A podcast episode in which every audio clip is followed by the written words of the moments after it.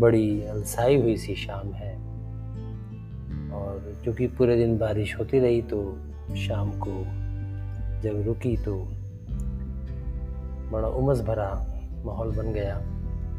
और पंखा भी नहीं चलाया ताकि आपको आवाज़ थोड़ी साफ़ आए और आप मज़ा ले पाएँ तो आज के कुछ तनहा शेर तन्हाई को नज़र करता हूँ। तो तकरीबन दस शेर हैं ये तनहा मेरे। उम्मीद है आपको पसंद आए। तो पेशे खिदमत है। अर्ज़ किया है, रहता है सुबह शाम एक साया मेरे साथ। तन्हा भी होना चाहूँ तो हो नहीं सकता। और एक दूसरा ज़माने को नज़र कि यकी खुदा पे जहाँ का घर होता यकी खुदा पे जहाँ का घर होता तो क्या गुनाह इस कदर होता? जी, सोचने की बात तो है और साथ में जैसा अक्सर सभी के साथ होता है, उस पर मैंने कहने की कोशिश की है कि रेत से तेल जो निकल पाता तो यूँ भी होता। हम मोहब्बत में सुकून पाते और खुश रहते। उनकी किस्मत की लकीरों में उभरना तो ना था। यूँ तो कुछ दूर तक दरिया में रहे पत्थर बहते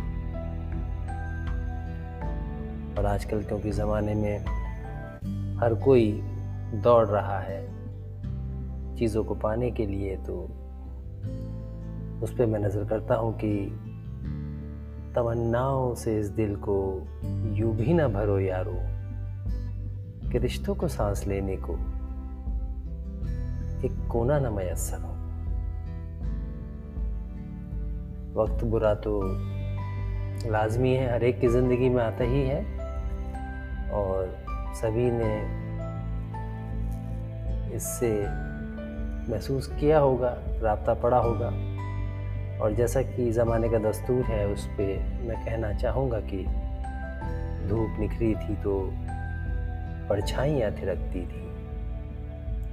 और घटा जो छाई तो साए भी साथ छोड़ गए। और क्योंकि हर आदमी की ये कोशिश है और ये सोच है कि हम थोड़े सीधे साधे हैं, ज़माना बड़ा तेज़ है तो अपनी चाल को भी तेज़ किया जाए तो उस पर चार लाइन मैंने कही हैं कि ये जो ख्वाब ख्याल हैं, ये बड़े महीन जाल हैं।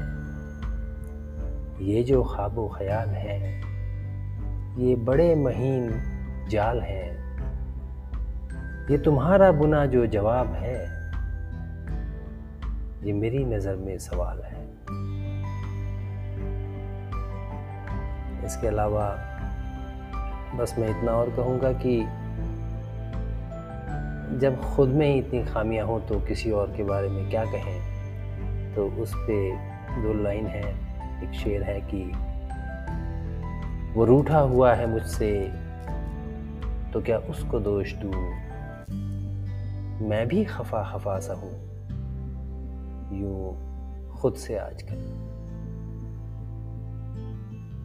ज़िंदगी कहते हैं कि लंबी नहीं, बेहतर होनी चाहिए। लेकिन ज़िंदगी में सीखने सिखाने का दौर भी कभी ख़त्म नहीं होता। तो इस पे एक शेर नज़र है कि कुछ इस कदर सिखा रही है ज़िंदगी हमको। जैसे कि इस जहान में सदियाँ गुजारनी हो। अब कई बार होता है कि लोग हमें माफ़ कर तो देते हैं, मगर करते भी नहीं हैं। तो ये हम भी हो सकते हैं इसमें और आगे दूसरा वाला भी हो सकता है, सभी पे समान रूप से लागू होता है। इसके लिए भी दो दो लाइनें, एक शेर है कि जाने किस किस्म की खता ये हमारी है। जाने किस किस्म की खता ये हमारी है। मुआफ़ी भी मिल गई, सज़ा भी जारी है।